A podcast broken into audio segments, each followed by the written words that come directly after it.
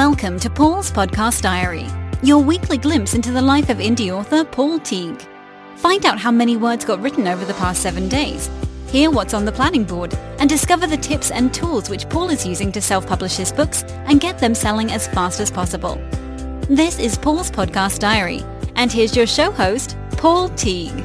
Hello and welcome to Paul's Podcast Diary, episode 138 for Saturday, the 2nd of February 2019. And coming up on the diary this week, I'm going to make it. My first 50k book to be written in three weeks is almost completed. It's a promo fest with ads booked with Book Sweeps, Amazon, Bargain Booksy, and another submission to BookBub. I've news on that coming up today. Interesting news. And I'm talking BookBrush, lock screen ads, email newsletters, and more. That's all coming up in today's podcast diary. It's going to be quite a detailed one today because there's so much going on. I'm surprised myself actually how much is going on. Let's start though with this week's word count. And I said it in the headlines there that I'm actually going to finish draft one of my first military sci-fi book on Sunday. So last Sunday, I wrote 5,159 words. Yesterday, as I'm recording this Thursday, the 31st of Jan, I wrote 5,147 words.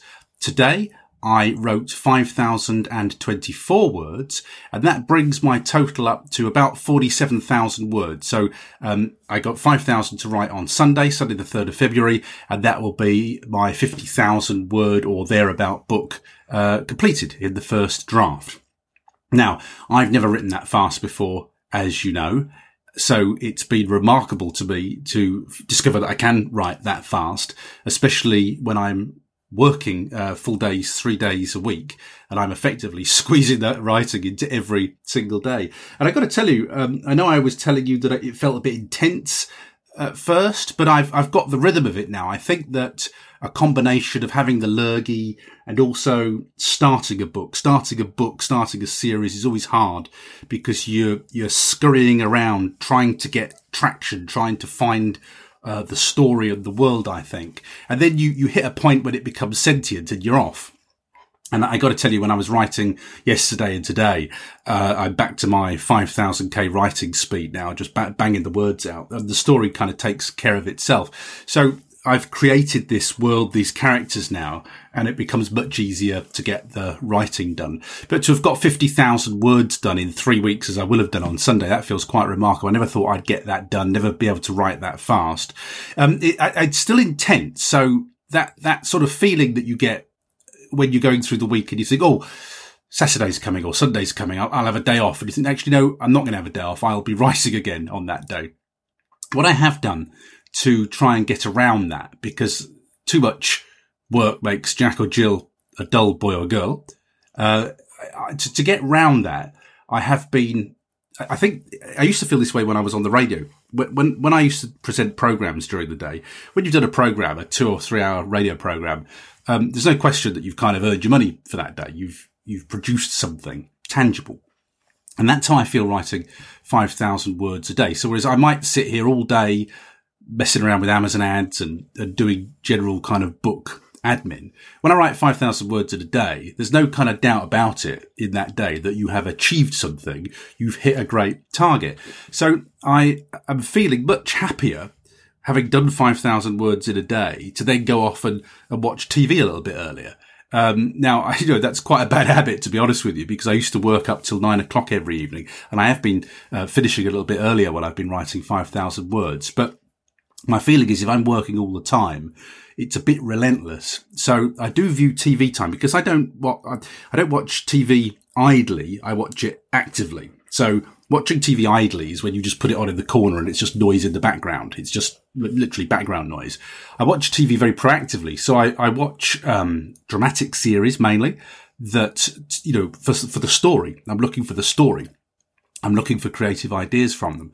So the reason I watch box sets on Prime and on Netflix is for that very reason. I'm looking at it really for storycraft. So it's, it's kind of work, but it's not work. It's relaxing work. But I am primarily there to absorb great stories. That's why I like Netflix and Prime. From, so I'm doing it often from an author's point of view, but clearly you're sitting down, you're watching something you enjoy. It's also entertainment. So I am, I've been finishing a little bit earlier and watching a bit more TV recently But uh, I, I, figure that because I'm writing so fast at the moment, that just creates that kind of headspace, that break, so you don't feel like you're working all the time. And, and it's working okay for me. I'm quite happy to sit down and do the writing every day. The ideas are coming uh, thick and fast. And that's kind of what you need when you're writing. So um, next week, I should be reporting that I have finished book one and I'm into editing. And I should also be telling you that what by next Friday I should have 10,000 words of the next one written. Now, because this is a trilogy, to be honest with you, it, it could almost be written as one 150,000 word book, but I ain't going to do that because to me that makes no sense from a sales point of view. And I do hear people talking about writing these massive books, you know, massive, massive books. And, um, my, my view of that is unless you're George R. R. Martin and you know you're going to flog the thing, I wouldn't do that. I think you're better off splitting the story into compartments because um, 150,000 word book is a lot of effort to put into a book if it just dies on you. You know, if the book, if it just dies and you've got it wrong, you've got the market wrong, you've got the story wrong, that's a monumental amount of work to put into a book for it to die.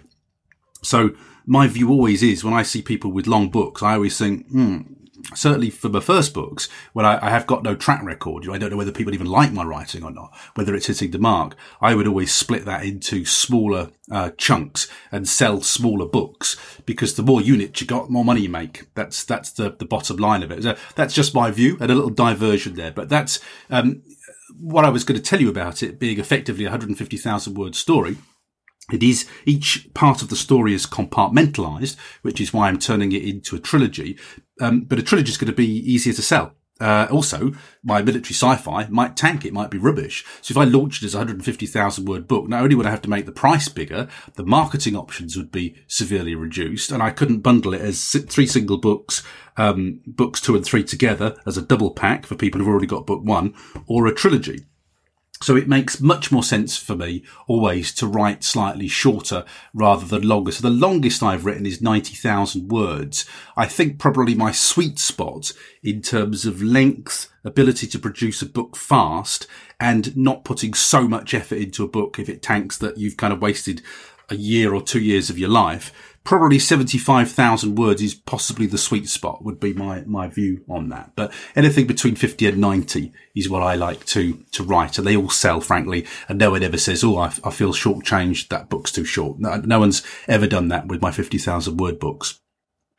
So anyhow, that's writing progress. Okay. Here's the big news this week. Remember last week I said to you that I'm going to be submitting don't Tell Meg for a BookBub again, and that it's it was due on the thirtieth thirtieth of January. I was able to submit it. Well, I submitted it on the uh, thirtieth of January, and I got another one first time.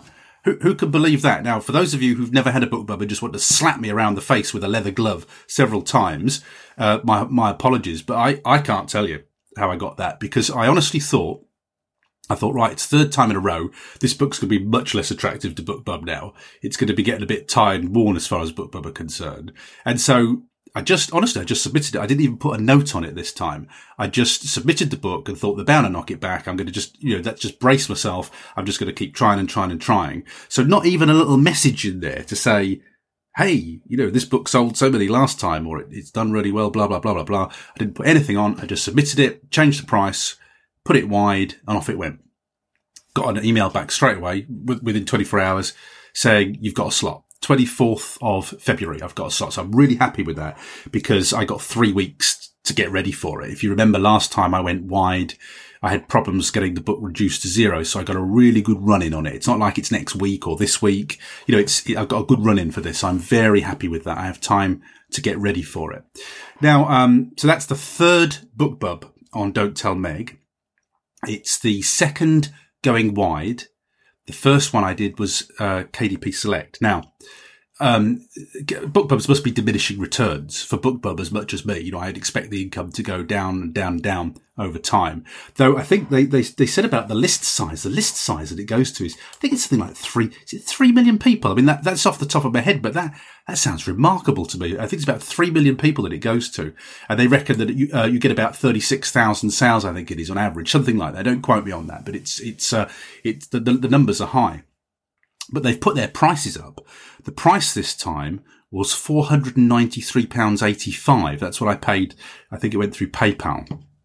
That's what I paid for it in pounds by the time it went through. And that's a lot more than they charged me last time. So, you know, they know their value. And the only reason I'd pay that is because I'm very, I, you know, I know I've done it. This is the, this is my fourth BookBub. I know I'm going to make my money back. So I'm at least going to make my money back. Now, don't tell Meg for the last two times I've had BookBubs on it has been worth in the region of five to seven thousand pounds of income to me. And that income has come in over three months, over the successive sort of three months. So usually, um, I don't know why this is. I think it's just because of the cycle I'm in. I've generally had BookBubs just in the last couple of days of the month. So I usually have a good month. Um, in, in the sort of few days that I get at the tail end of a month, then I have a fantastic month, which is four to five thousand pounds, not dollars. It's four to five thousand pounds, and then I have a couple of months where it's maybe sort of one and a half to two, something like that. It, pe- it peters out. Now, don't tell Megas performed better than my uh, the Grid trilogy did. So the Grid still made me good money. It was still three, four thousand pounds, I think it was on the Grid, uh, poss- possibly more. I, you know, I'm like with accounting. Um, I lose interest once the big payments come and it's spent. I lose interest. I don't. I'm not a big figures guy. Uh, I, I, it's funny. I was having my hair cut today and the, the hairdresser was saying what was the temperature out in Spain. And I said, I don't really know. I don't, I don't kind of really care about that. It's either hot enough or it's too cold. And people say to me, uh, people get very geeky about internet download speeds. And they say, Oh, how many super megabits per millisecond is it? And I said, I don't go, no, and I don't care. Uh, it's either fast enough or it's too slow. That, that's, and, and, that's how I feel about uh, books. I don't, I can't get sort of excited about the detail. I only care if the income I make from it is the stepping stone to get me where I want to go next. So apologies that I'm not all over the figures with this uh, in, a geeky kind of way. So the reason I want this money is I I want to pay for new covers.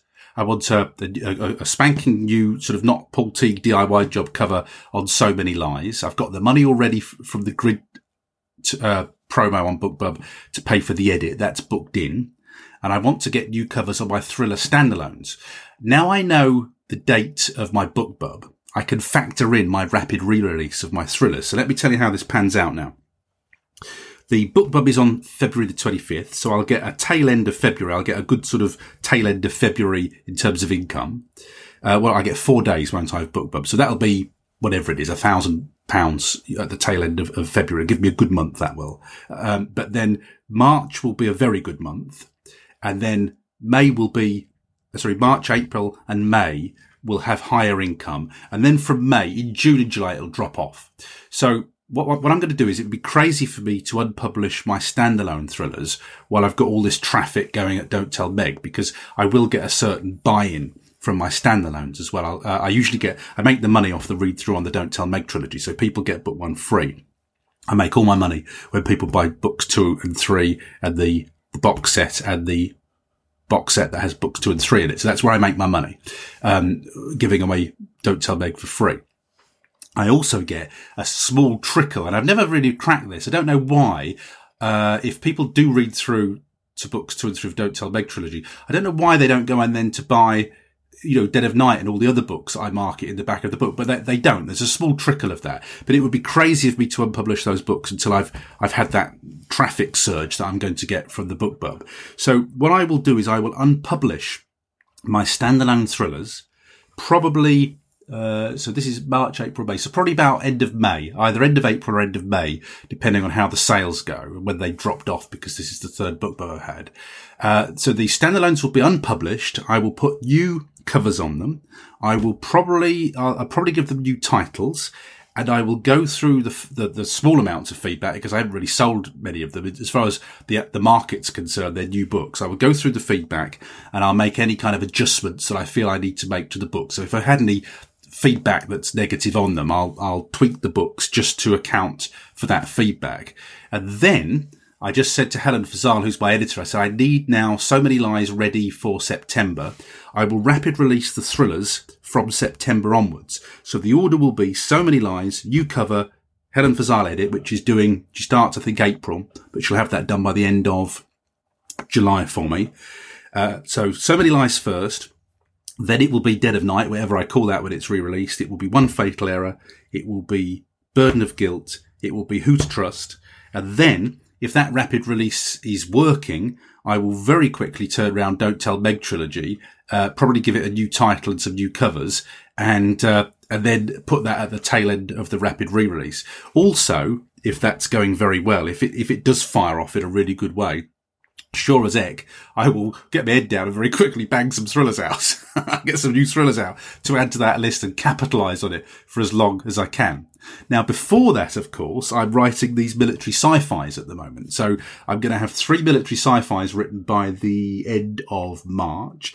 We are still uh, discussing the collaboration on that. So, you know, still I can't tell you whether that's going to be a collaboration or not. Now, if it is going to be a collaboration, we haven't got the contract terms sorted out. If it is going to be a collaboration, then under the collaboration arrangement, I'm not going to have to pay for the edits or the covers. So the three covers I bought will be reimbursed to me. The edits will be done. And of course, that then means these books will be released much faster because all I got to do is write them and do, make my edits on them and we can start getting these things out. So those will be rapid released. Not quite sure where we'll hit with that yet, but I would guess if I finish the last one in March, I'm guessing we ought to be rapid releasing those by June, July probably something like that. So by the time I know this is this is very complicated, is I almost feel like I, I, need to be giving you diagrams for this, or I need to be like Jon Snow. Those of you in the UK who know election nights, I feel like I need to be like Jeremy Vine or Jon Snow with an interactive map behind me so I can illustrate this.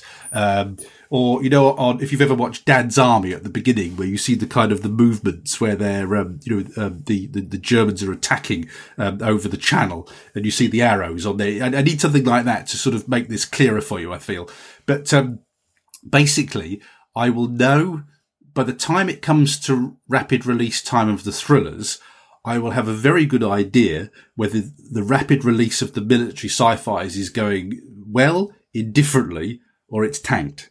So the problem will be is if they both go well, then I'm writing everything very fast. I don't know what I'll do if that happens, but uh, we'll figure that out if it ever comes to it. But um, you know, if, if obviously if the sci-fi takes off with rapid re-release, I'm writing sci-fis uh, and banging them out, and I got a plan for the first six of those.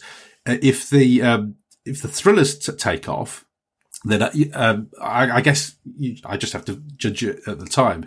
And if everything tanks, then we're back to square one.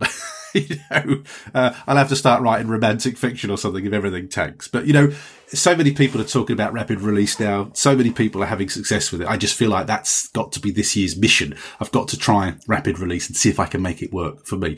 It's a huge pain in the butt to me not to be able to uh, advertise on Facebook. I, I am incredibly frustrated by that, but I just have to work with what I got, I guess. So another book bub. Excited about that. We've now got the time scale for the rapid re-release of my thrillers. It's going to be September. It's going to start with So Many Lies. And I reckon by the time we get to September, that'll have given me three quarters of a year basically to be doing the military sci-fi. We'll have a pretty good idea by that time whether that's tanking or not. And so I should have a, a good idea again by September or, or, certainly towards the end of the year, which which ship I need to jump to. Uh, you know, whichever one's making the money. If they both make money, I'm going to have to do a James Patterson. Oh, they went to Flying Pig, but you never know. We've got to try these things, haven't we? So I was going to take the standalone thrillers off sale, but I'm not going to do that now till April, May time. They, they can just sit there. The other thing that I thought of, I think I've, I can't remember if I've mentioned this. When I was in Benidorm, my Who to Trust thriller is set in Benidorm. And I was thinking that I might just tweak that book before it gets re-released because I'm quite tempted to write a Benidorm series of crime novels, co- cozy crime. And by cozy crime, I don't mean too Miss Marple-ish, but I mean take the sex, take the violence out and just have it as a, a good kind of who, who done it kind of book. Because I, when I was out there in Benidorm, I, I, saw a couple of sort of English newspaper outlets and things that I, would be good for advertising. And it did just make me think, well, I, I, like coming out here. This could be a nice little winter job, right? A little cozy crime every year set in Benidorm. And I couldn't find a series of books that is exclusively set in Benidorm. And it has, you know, this wonderful international population that go there every year. And I just thought, you know, it'd be quite easy, um, to, to come up with a nice little series here. Cozy crime. So it's general appeal. Uh, not too, not twee. I don't mean twee cozy crime. I just mean no sex, no horrible violence in there. Um, you know, and, and, and, watch the language. That, that, that's all I would do. So it'd just be a very accessible, a generally accessible book. But I thought I'm quite tempted to do this. So I may use my Who to Trust book as a bridge to that series, as a way of bringing existing audience to it. And then if I wrote those books, then to market it to to sort of people in Benidorm. I thought it'd be a great way to kind of get the word out and get interest there and to give books away in local, uh, the Brit magazines that they have. It'd be a great way to, to sort of get interest on that. So that's just something at the back of my mind. So if I, when I rapid re-release the thrillers, Who to Trust will be the last one because I won't need to release that till probably, you know, maybe January in the new year, even as late as that, January, February in, in a year's time depending on on kind of what rapid release strategy I use and the spacing of the books. So um, I, I, can sort of postpone that decision for a little bit, but that's something that's just in the back of my mind. Writing a kind of Benidorm based series and then nipping over to that part of Spain in, in, the winters and using that effectively as my winter break project. But that that's kind of longer term planning rather than short term planning. And talking about uh, sort of a strategy for rapid release, I'll share this on the resources page for this week. So just head for selfpublishingjourneys.com and look for this diary episode 138 and you will see a video there with Ramy Vance and Brandon Ellis. And I can't remember where I saw this posted, probably in the 20 books of 50k um, group. But um, Ramy Vance there was talking through a, uh, a rapid re-release. So Ramy had just done what I'm planning to do with the thrillers, taken a load of books that are already written and, and did a rapid re-release of them. And it was interesting to hear that he'd done, I think it was seven days, seven days. I've got it on my board. So plus seven days delay, plus seven days delay, plus 14, plus 14, then a 21 day sequence. And that had worked very well for Ramy. Now, these, these blooming rapid re-release, um, schedules get tighter and tighter by, by the day. But uh, that, that is, that is a schedule I could keep up with my thrillers, for instance, because they're already written. I got them, I've already got them in the pot. If I got seven thrillers in the pot when I launch, yeah, seven. I got seven in the pot. So because I got seven in the pot when I start, I could actually keep that up. Whereas if you're writing them as you go along, say with the military sci-fis, I look at that, I think, oh my goodness, you know, that's a lot of writing to get done very fast to be able to rapid re-release that. So I think the, the militaries are going to have to be a slightly slower rapid release schedule. But the thrillers, I might be able to sustain one like that. But um, it's it's a video that's well worth watching. It's Ramy Vance. Uh, Ramy's the gentleman who has in, uh, arranged 20 Books Edinburgh. So if you think you recognise the name, you do. But the video is also with uh, sci-fi writer Brandon Ellis, and they're just kind of chewing the fat about that really. So it's on the resources page. Um, you might not want to listen to the whole interview, but if you listen to the bit about rapid release in the first half hour, pretty sure it's in the first half hour, that's well worth listening to. So I haven't just been writing, I've also been editing. And this week I edited the final book in the Secret Bunker trilogy. So that book is called Regeneration. Now, if you remember, I've I paid Helen Fazal to go through the books, to re-edit them, and to put them all in past tense. And I was effectively, this is just my final mop up read, just to make sure uh, Helen hadn't missed any of the tenses and just to tweak any last minute things that I want to tweak. So the secret bunker is now edited. It's all past tense. I did that on Monday, Tuesday and Wednesday of this week. Uh, it's interesting because I haven't really, I haven't been immersed in that book since 2014, 15. So I was reading it almost as a reader would read it. And I'm going to I really enjoyed it. There's a few things I might change. Um, but bearing in mind, it was written very much for a teenage audience. If, if I could deliver it to a teenage audience, I wouldn't change this. But because mainly an adult audience reads it, I might have just made the sections more sustained. It's got lots of quite small sections and that was done intentionally because it makes it really, really easy to read, to put up and to put down. And, and that's what made it really easy to edit too, which is why I managed to do it um, so quickly. But uh, I'm, I'm really pleased with it, having come to it almost fresh, having kind of forgotten the story and all the bits and pieces. I, am really quite pleased with it, bearing in mind it's my first book in terms of the plot and the structure and how I tie up the loose ends. And also, um, although the reader won't know it, I've, I've left something open that I can come back to at some point. I got a time travel story based around the secret bunker and the grid as well that I also set up in phase six. So I haven't actually, I do actually mention it in my author notes now, but uh, it was just in my head before I didn't mention it to anybody.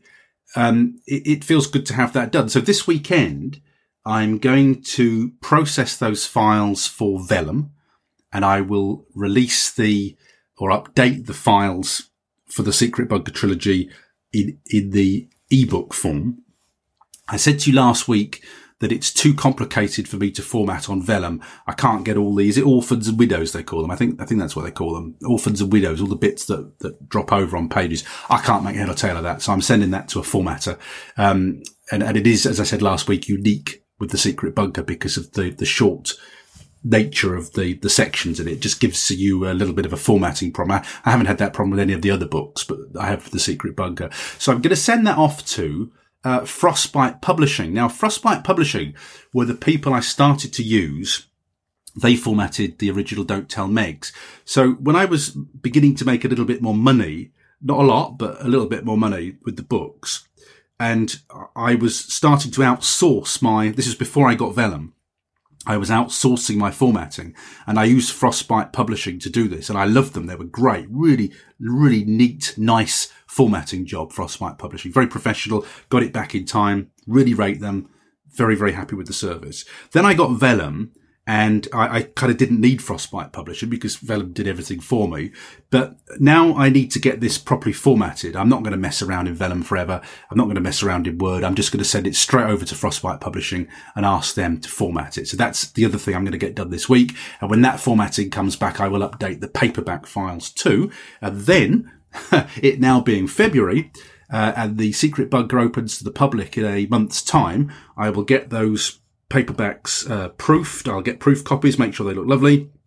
Then I'm going to send uh, a batch of 20 over to the secret bunker ready for the new season. And I'm also going to send over those special stickers for the 25th anniversary that I got printed. So it does feel like a pincer movement. All these plans are really begin- beginning to come together quite neatly now. I know, as I say, I do feel like I need a diagram almost for you to explain all of this. Uh, but, but, you know, there is, there is method in my madness with all of this, but it feels great to have the secret bunker edits done now. I'll polish that one off this weekend. And then in the evenings from next week and for the next three weeks, what happens now is I finish my first military sci-fi on Sunday. And then for the next three weeks in the evenings while I'm writing book two, I'll be editing book one in the evening. So I'll be going through that. Um, I got lots of, lots of time then. And my, my, I have sort of two objectives. My two objectives then are write book two, edit book one. So by edit book one, this is my edit. This is before it goes to an editor. This is this is me pouring all over it. Um, I have with the people I'm collaborating with. I hope I'm going to be able to tell you about this at some point. I'll I'll, I'll spill all the beans when we've you know we've we've agreed and signed contracts and everything. Um, but I'm not going to. I'm going to keep my powder dry until we do. But um, with, as far as that's concerned, um, I've got this kind of Bible for the universe that I'm writing in. So what I need to do now is what, what you've got in draft one is just me get the story down, get the story down. And to be honest with you, I do write fairly accurately. So the story is okay, but I, I need to read, my wife comes behind sort of reading it and telling me whether I've got anything wrong, any questions, have I missed anything out, not tying up any loose ends. So my wife does first read uh, then then I um, I will do my sort of thorough edits on it. And in this case, I got to look at all the notes I've got about the world that I'm building in, and I just need to sort of make sure I've got the weaponry consistent, the ranks consistent, the terminology consistent, because I'm I'm fitting this into somebody else's world, and I got to do my kind of edit for spellings and grammar and all of those sorts of things. Plus I have a style guide to work to as well. So I got a note to take note of the style guide. So that's what's happening over the next three weeks. I then deliver it to a, a, a, a inverted commas, a proper editor, uh, who will go through it and, you know, work out whether it's nonsense and what I got wrong and things. And Then it will come back to me for final edit. So still a lot of work to go, but the story's kind of down and, you know, we've got the story. That's always the main thing. So uh, that's what's happening from next week. Now, interestingly, this was perfect timing. Actually, I, I must have set the date for this, but I completely forgotten I had. Um, do you remember the author notes I did before Christmas? And I dictated these. These were all dictated the author notes. Um, so they, they were all fine. Uh, but when I when I looked at them, because I dictated them, I find it really hard to organise my writing into paragraphs when I dictate. I don't know why. I have no trouble with it when I'm writing it, but when I when I read it, I I, I did it as lines. I did it on separate lines. I didn't do it in paragraphs. So I paid a, a separate proofreader. So this is a proofreader rather than an editor as such, because it, it was cheaper and faster to do. Um, I just got those author notes proofread and I paid a little bit extra and said, will you also paragraph it off for me? Because to be honest with you, I just thought I'm at a loss with this. I, I you know, my grammar, all of, I'm not very good at all this stuff, which is why we need editors. So I just signed it off to somebody else. I outsourced it basically and thought, let's just get somebody who's coming to it cold, who knows what they're talking about. They can paragraph it off. So um, it's been proofread, it's been paragraphed, and they arrived today. It only cost me. I, I actually added some to the bill because it cost nothing. It was 40 quid for 17,260 words to have it proofread and paragraphed off. That's great value, wasn't it? So I, I added a bit, added a bit to the invoice because that didn't, didn't feel like the right price to me. That so um, I, I, kind of tipped it in that case because that just felt really cheap to me. Um, but it was perfect timing because, of course, I'm processing the secret bunker files over the weekend, and I now have a proofread and paragraph copy, which is fantastic. So beautiful timing, which means that's just right for me sending the files off to Frostbite Publishing for uh, paperback formatting and for me processing the files in Vellum over the weekend. So that, that was really well timed. I'd, I'd forgotten I'd done that. I, I, might have even timed it. I don't know. Maybe I timed all of this. I don't know. But, but if I did, I'm very pleased I did because it was, it was beautiful. Just came in right at the, the right moment, about half an hour after I'd finished writing today. So it really was excellent. I sent out my monthly email on Sunday and I'm going to continue doing that because it's working very well. Interesting. I was listening to, is it Tar- no, it was, I was just about to give a name of somebody I work with locally. Who's the lady who does the email books who was on Joanna Penn's podcast recently? And Mark Dawson has also had an email expert on recently. Anyhow, I've listened to both those episodes and, and, pretty well all the email experts now are saying, don't sell, don't sell, make it personal, tell personal stories. That's pretty well what those interviews tell you.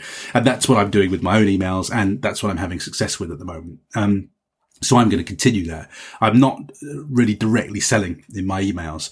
Uh, you, you, know, there's no buy my book. Uh, it's, uh, if I, if I mention my books, I'm weaving them into whatever I'm talking about in the, in the email and just providing a link. I'm not saying buy now. I'm just literally providing a link. So, uh, just to let you know, by the way, I add my monthly emails in MailerLite to the Self-Publishing Journeys website. So if you go to selfpublishingjourneys.com, if you want to look at my back catalogue now, and there must be, I think, 12, 13 of them now.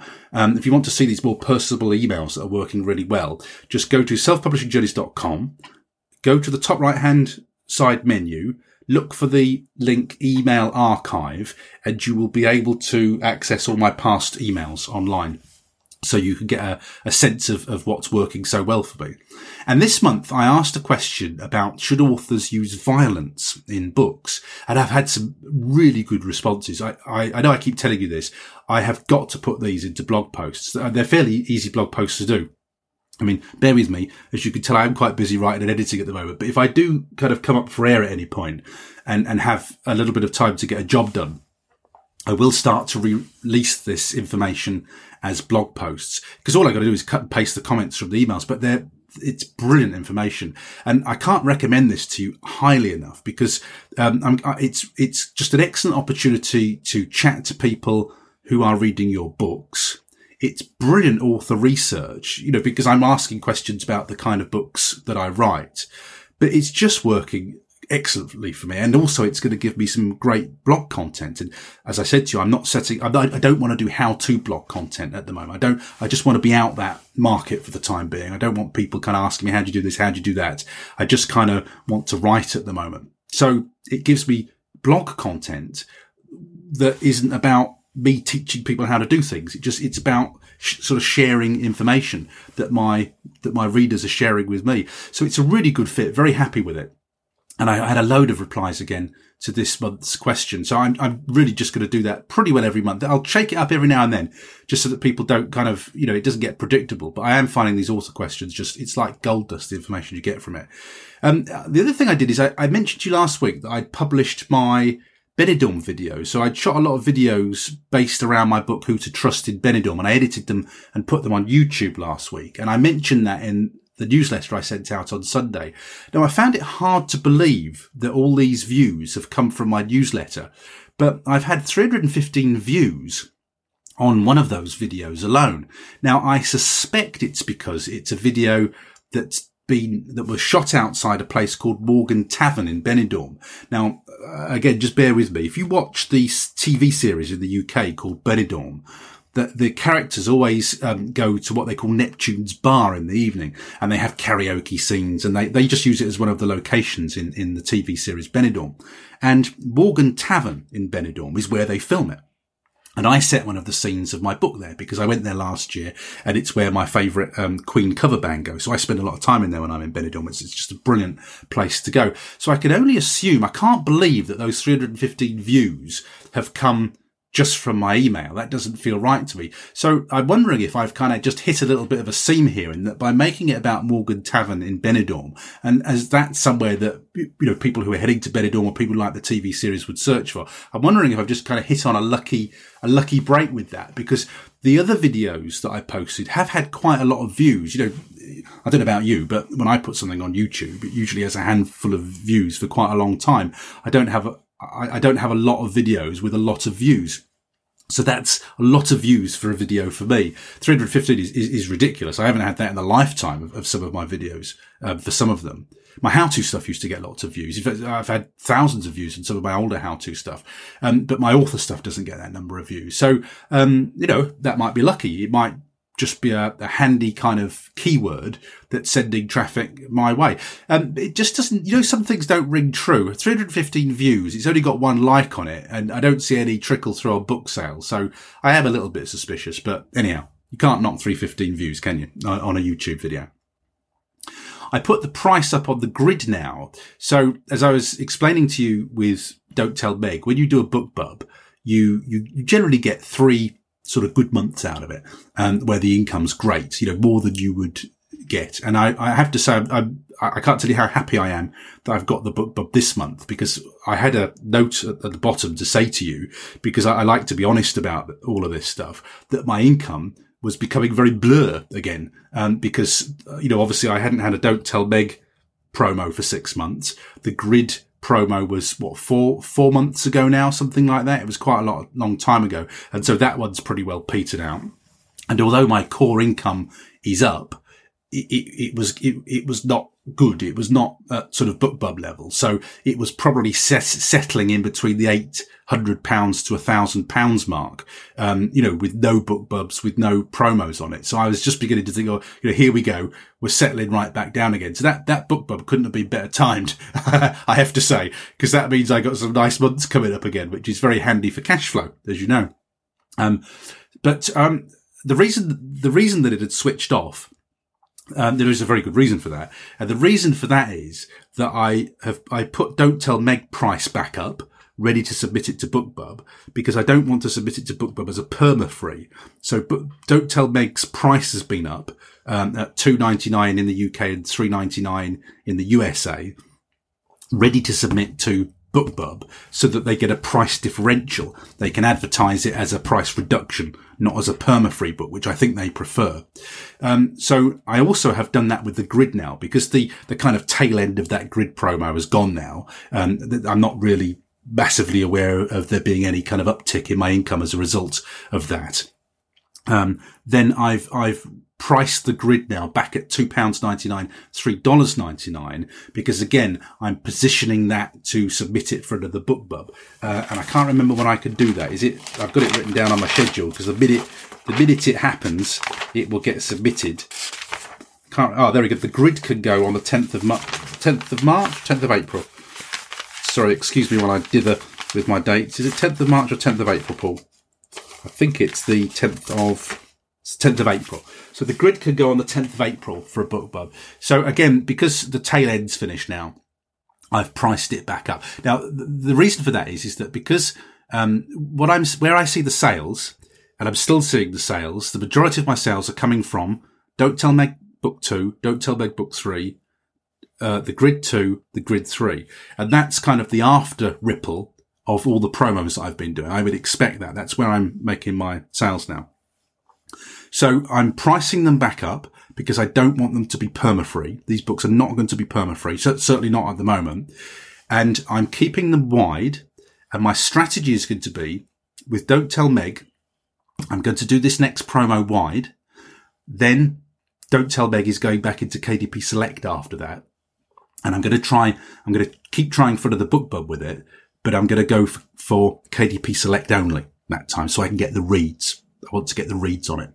And the grid, I'll, I will keep that wide and, uh, uh and I'm going to go for a second BookBub on that the minute I can in April because I'm, I'm considering, um, revamping all of my sci-fis as well, depending on how the thriller relaunch goes and depending on how my uh, what are they called? Military sci-fi books go. It makes all the sense in the world to me. If those military sci-fis take off, I, I'm going to put covers on using the same cover artist on my existing sci-fis. I'm going to brand them slightly differently as a, as a, with a different series name. One of the criticisms I had, it's not a huge criticism, but, um, somebody said what a crap title the grid is. And, um, and, and so I, I, was thinking, you know, I could easily change that if I do rapid re-release. I just won't call it the grid. Uh, I'll call it um, the Justice Zone or something like that. I'll just give it some fancy title that sounds a bit more exciting than the grid, and and, and rapid re-release those. So um, why I'm telling you that is I'm I'm pricing the grid at, at two ninety nine, three ninety nine. The secret bunker is priced too because, as you know, I'm submitting that monthly. But I want BookBubs to create good income months to pay for this work. And so my strategy with the sci-fi is, is that if the, if I start to kind of find a new audience through collaboration with the military sci-fis, it makes all the sense in the world then to similarly brand my existing sci-fi novels to just slightly repackage the universe, uh, because they are all part of a series and make them look like they're all part of the same series and put similar covers on and then try to get that kick off the military sci-fis if they're going well as well. So there's a lot of things kind of going on in my head here. But the, the core kind of value is, is making the most of back catalogue, not just forgetting stuff I've done, but improving it, renosing it, repackaging it where necessary to try and make it kind of work well for me, to use assets proactively, not just to write books and forget them. That's really what I'm about here with this. Um, and, and obviously to try and kickstart a level of income, which is then sustaining. Now, I said to you last year that my total income was twenty and a half thousand uh, dollars. But you see, the, the problem with that is, is that's a great, I, you know, I'm happy with that as an annual income. And remember, I'm not taking that out as pay. I'm, that's all getting funneled straight back into the business. So it's, it's not producing an income for me. It's just producing, um, sort of revenue that I can then plow back into the business, which is, which is great, which is fine. Because, you know, if you ever, if, if there was a day when I said, okay, I got 15 books now, all I'm going to do with those books now, I'm not writing anything else. All I'm going to do is market those books and take the income from them. At that point, I could take income out. Um, so, you know, a certain percentage would be advertising costs. The rest I just take as income. So you've always got that as an option when you've got kind of the assets that are books, but that isn't my game plan. My game plan is to keep writing books. And so I let that profit roll forward and I channel it back into the business at the moment. That, that's kind of how I'm, what my strategy is. So I can't remember where I was going with that. Anyway, um, whatever. I, I, am using assets. Um, I need to use the profits from the business. Um, oh yeah, twenty. I was saying about twenty half thousand dollars, wasn't I, as, as, income? You know, the thing is, is that if I don't get a BookBub, that income's going to drop. It's going to drop to a mediocre, boring amount. And what I need to try and find is I need to try and find us. The, the, amount's gone up, by the way. You know, the the core always goes up, um, but it, but but not enough, not enough to sustain me. Um, and that's really my kind of pain spot at the moment. Um, I know if you're listening to this and you've never had a BookBub, and if you're in, in you know, you're still on the kind of hundred dollars a month or, or, or less, uh, which if you listen back to these diaries, I, I've, I've been there for a long time.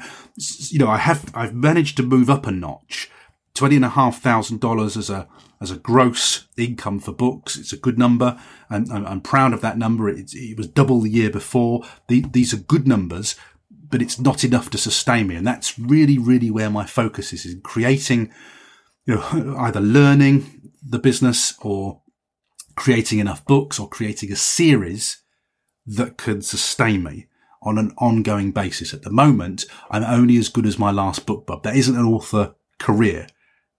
I, I, and it's the author career. It's a sustainability that I'm after. And, and that's really my pain spot at, at the moment. Uh, you know, just to let you know where I'm putting my focus. So where are we? Um, yeah, I've, I've booked a lot of ads this week actually. So uh, again, uh, when I do these diaries, I think bearing in mind I'm at work three days a week, I'm never really quite sure how I get all of this done. I also got a trip to the cinema yesterday. You know, I said to you that um, you mustn't be working all the time. Um, I got my writing done yesterday, and I was done by uh, when was I done? By about one thirty. I went to see Vice at the cinema, which was in the afternoon. So I, I am always looking for these little pockets where I, so I'm not working all the time. And so yeah, I went to the cinema yesterday. I watched a film, which was great. Then came back and did did some work in the evening. So it does work very well like that. And of course, the cinema is really quiet during the day, so I, I really like going during the day. Anyhow, let's talk about promos. I've got a lot of promos going on at the moment. So I think I told you last week that I've booked a bargain booksy on Don't Tell Meg. So that's actually quite convenient. This is what I was saying to you about the timing is good on the BookBub because the bargain booksy is on the 7th of February. The BookBub is on the 24th of February. So what I can do is I can, I can, uh, price down the book to 99 pence, 99 cents for the 7th of February, let it run for a couple of days. And then as soon as those couple of days are over, I've then got time to go to Amazon and to go to everybody else, get that price put down to zero in plenty of time ready for the book BookBub. And having learned my lesson last time, I'll be going to Amazon earlier this time to get that price reduced to zero. Um, so Got the bargain books at 99 pence cents. Never done a 99 cents pence promo before. So really interested to see what that does. If it does well on bargain books, I might be tempted to try 99 pence or cents one on, on BookBub too and see how that goes. But we'll, we'll see about that. We'll, we'll, we'll give that some time. And um, what that's given me, um, kind of an opportunity to do is to try out Draft2Digital's price promotion scheduler because I've never used that before. It's a new feature in Draft2Digital. So I've, I've actually scheduled that price drop to 99 pence or cents in Draft2Digital. And I'm hoping, touch wood, because I'm testing it, that I'd better get that price ready for that promo. I hope I'm not going to have any last minute problems with that. So I am a little bit jittery about it because I've not used it before, but um, I got to use it because it's, it's another brilliant innovation from Draft2Digital. So I'm a little bit nervous. I think I've maybe set it so it goes a day early. So if it, if it, if it doesn't come in on time, I can get straight on to Draft2Digital support. So guys, this didn't work. Can you drop this price for me? Um, so we'll see. Um, so experimentation, experimentation, experimentation. I'm trying new things all the time. I've also today, uh, well, sorry, yesterday at the time of recording this, so Thursday, let's just say Thursday of this week, um, my BookSweeps promotion started. And now, but what BookSweeps does is you pay 35 quid, something like that. It's, it's of that, it's of that sort of price tag. And you, I think you, you basically give away two or three books. That's your involvement in it. And you pay that money and you have to promote it to your list as well. And they, I think from the proceeds, they add, uh, uh, an e-reader or something as a prize. And then you got all these authors taking part, promoting it to their list. And then you end up getting a, uh, they, they send you the list back and it's all GDPR compliant and all, all of this stuff. So it, it rings all the bells, um, as far as GDPR compliance is concerned. So um, I was, I'd mentioned this, I think I mentioned it last week, and Nathan Burrows, who's uh, an author who has been on this podcast before. Nathan's a UK author. If you want to listen to his podcast episodes, it's episode number one, two, three. But Nathan dropped me a note via Twitter and said, Oh, I've done two promos with Book BookSweep so far. One with a thriller and one with a humour book. And Nathan says that he got 1,100 subscriptions for the thriller, which is what I'm doing, and 400 subscriptions for the humour. So he's got a, a total of one and a half thousand subscriptions from two promos on BookSweeps. And he reports a 45% open rate. Sorry, yeah, an open, 45% open rate and a 9% click rate after a couple of months. So, uh, so what, what, if you don't understand email marketing, what that means is, is they are a dedicated, targeted quality list. You're not getting rubbish leads here. You're getting readers and openers is what Nathan's saying there. So, um, that's very, very interesting. Um, I'm, my list at the moment is about three and a half thousand. Bearing in mind that I'm going to be doing rapid re-releases this year, I want to get those numbers up. Um, and I want to move into the next payment tier of mailer MailerLite. So I want to get at least to my 5,000 threshold, but I'd like to move it into a new tier. I'd like to start working on the five to 10,000 tier. Because when I do rapid re-release, mailing my list is going to be one of the strategies that I need to use. So again, I've mentioned this in a previous diary and listening to so many of these rapid re-release interviews recently. This is where my focus is this year.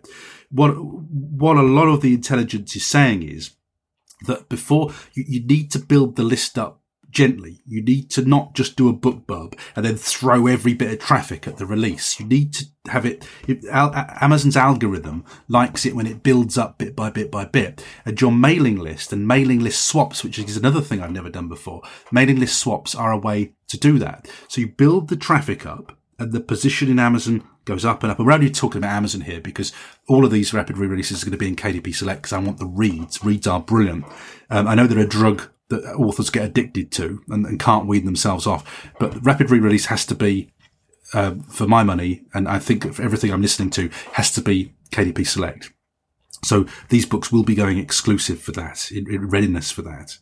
Um, but I need a bigger list because sending to my list is going to be part of that traffic driving strategy when I do rapid re-release. So mindful that this is going to be coming up, you know, the, the military sci-fi is probably coming up I would guess by the time they're edited and ready to go, I'm guessing it's going to be June, July time that we start to re-release those or start to re-release those for the first time. And I'm guessing that it will probably be, well, it will be September, October that we do the thrillers. That gives me plenty of time now to be building those lists up. So I've got uh, a kind of a hungry list of my own subscribers that I have a relationship with that I can help to fan those promos with. Now, another thing that Nathan also mentioned to me is that, um, interestingly, he's about to use something, um, or he's using something that I'm about to use. So it's been on my radar. One of those things I've heard about on a podcast and, and jotted down. I haven't got to it yet, but it's, it, it's just moved up the list because of what Nathan said to me. Nathan said that he's also using StoryOrigin app storyoriginapp.com, storyoriginapp.com. I'll put a link to that on the show notes. Um, and basically this is a list swapping tool. Now I've been very reluctant to use list swapping tools because it's something I used to do when I was an internet marketer. We used to, we used to do kind of product swaps and we used to sh- share each other's free products. So I, I have got a lot of experience of this in internet marketing, but where, where you were promoting something that frankly was a bit crappy, um, it would have a negative effect on your list. So I'm interested in StoryOrigin app because it's kind of keeping the quality of the number of the lists up, and uh, it's a good little tool. I'm very interested in it, so I'm going to look at that, and I'll give it a try. I'm going to give it a try anyway, and I'll get back to you and let you know how that goes. But um, Nathan also said that he's using that with some success for list building. So these are all tools that I hope that you can use at some point.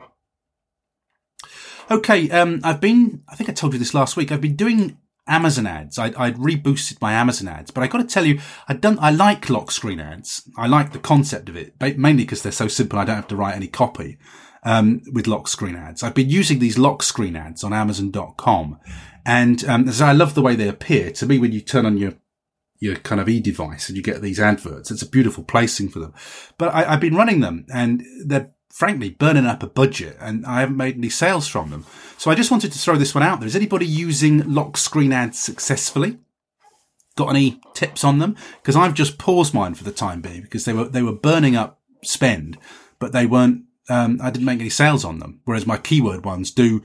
I mean, it's so hard on Amazon, isn't it? You know, I, however, I, I have keyword ads that work, but I just can't spend enough money. They, they just don't send.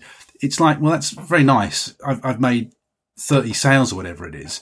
But I just can't spend the money fast enough. Let me just go to Amazon. So apologies for this. I should have had this up. But in, in the UK, let me just tell you what my lifetimes are in the UK because the, the kind of numbers are good, but I just can't spend the money, money fast enough. And when I saw Bryan Cohen's when he did his webinar recently, and he, I think he's, he's looked like he was running at a loss. I thought, well, my figures aren't so bad. So let me just give my UKs. Look, this is my UKs. And I got big budgets set on these. I got £300 a day budget set on these to try and make it spend the money. And it's still not spending the money. So in my, in my Amazon UK account, I've spent £40.88. I've got sales of £158.68. So what's that? Whatever it is, 75% up on the deal, something like that. My ACOS is 25.76% average. I've had 104 orders from that 40 pound spend, and I've had uh, nearly 750,000 impressions. Now those numbers um, all stack up So, um, I spend forty pound, I make one hundred and fifty pounds. So if I spend four hundred pounds, I make hundred and one thousand five hundred pounds. That's the kind of logic of it. But Amazon won't let me spend the money, and I don't know how to spend the money. So I'm, I'm getting on well with the numbers in the UK on Amazon, but I can't spend the money. It won't let me spend money. And in the US, I'm not getting on so well. And the lock screen ads were just burning my cash, and I wasn't making any sales. So I really just wanted to throw that out there and say, you know, anybody have any success? Um, anybody got any tips I can share on on the podcast? You know, share with everybody if you pass them my way. And any thoughts on lock screen ads? My inclination is I love them. They're simple. They should work. They're they're right where people need to see them. But I'm making no money off mine. So have I switched them off too soon? Should I left them longer to kick in? Any intelligence that you can give me on this, gratefully received. I just want to shout out to a couple of people as well. Um, Dale Davino contacted me this week. Thank you very much, Dale. Lovely to hear from you. And it's, I've heard from a couple of people this week who are, are not names that I'm familiar with. And it's always, it's always so lovely for me when, when you've been doing a podcast for a long time it's always great to hear from regulars that I know already. But when you hear names who write to you and say, oh, I've been listening to the podcast for ages, really enjoy it, and, and, and, you've not seen them on social media before. You hadn't got a clue they were out there. It's really, really gratifying for that. And so I've, I've had a couple of these this week. And so thank you uh, to Dale who reached out. And Dale had been listening to me say that because I was out the habit of taking screenshots of my word count in Scrivener. Um, and, and, so I hadn't got all my word counts. I like to take those screenshots as a, as a record. Um, Dale reached out and said, did you know that you can, if you go into Scrivener, you go to project writing history, you can get a daily history of all the words written. Um, and so I, I dived straight into Scrivener, had a look, and it wasn't there in mine. So I said, are you using the Mac version, Dale? And Dale is using the Mac version. So let me share the tip anyway, because it's a great one. Unfortunately, Scrivener in, in, in the sort of PC version and Scrivener in the Mac version, they're, they're slightly different.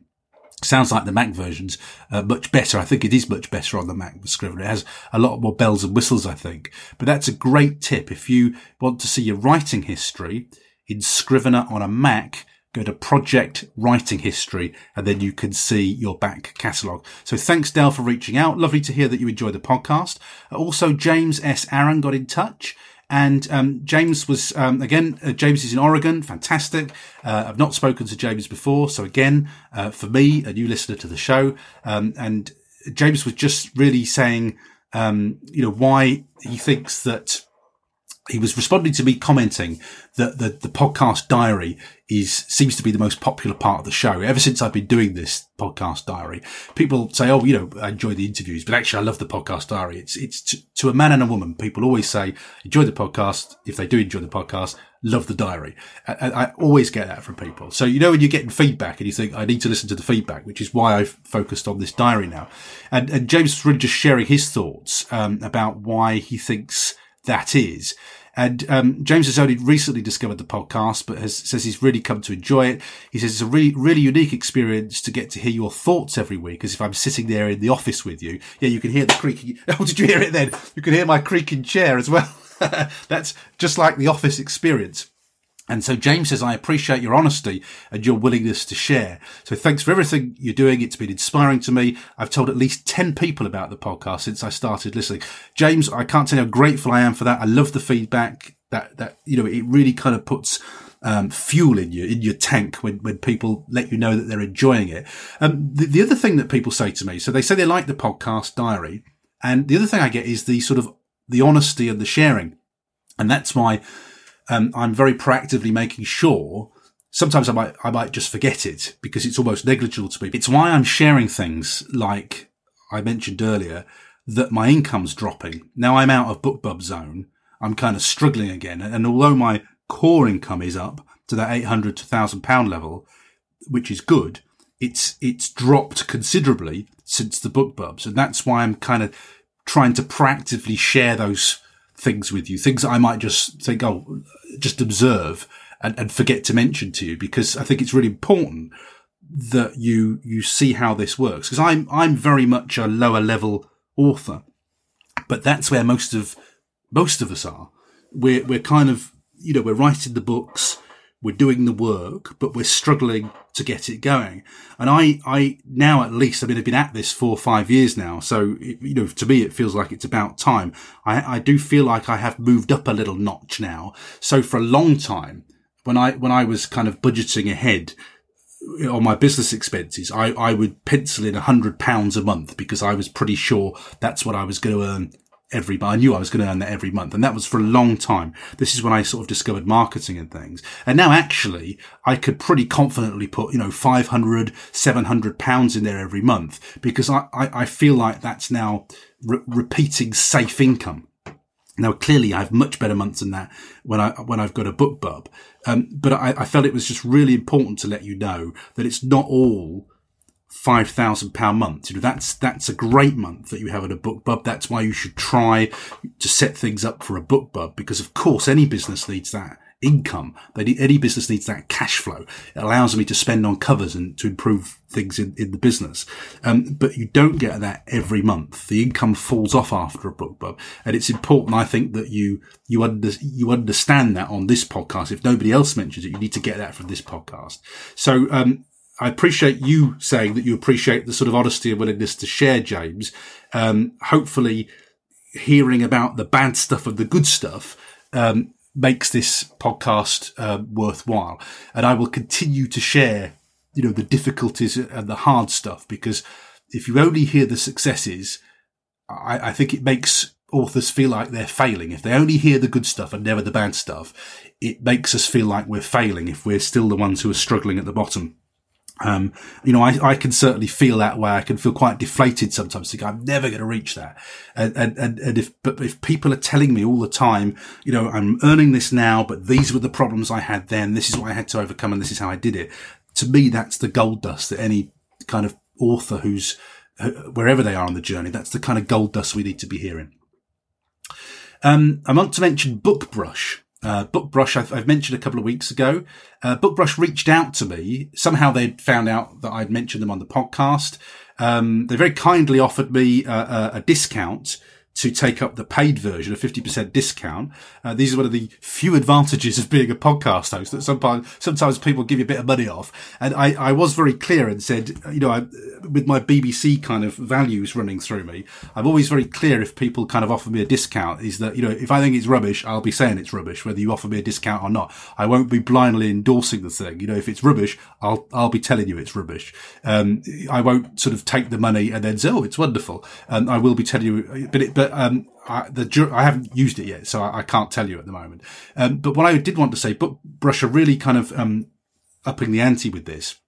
They did a great article on BookBub this week. They did a guest blog post, and the blog post is called "How to Create Eye-Catching BookBub Ads." Uh, images. And this is, this is primarily why I've got BookBrush. I, I've got it because it enables you to make lovely kind of eye-catching graphics for your, for your books and it goes. It, it's it's a bit like Canva, but it's not Canva.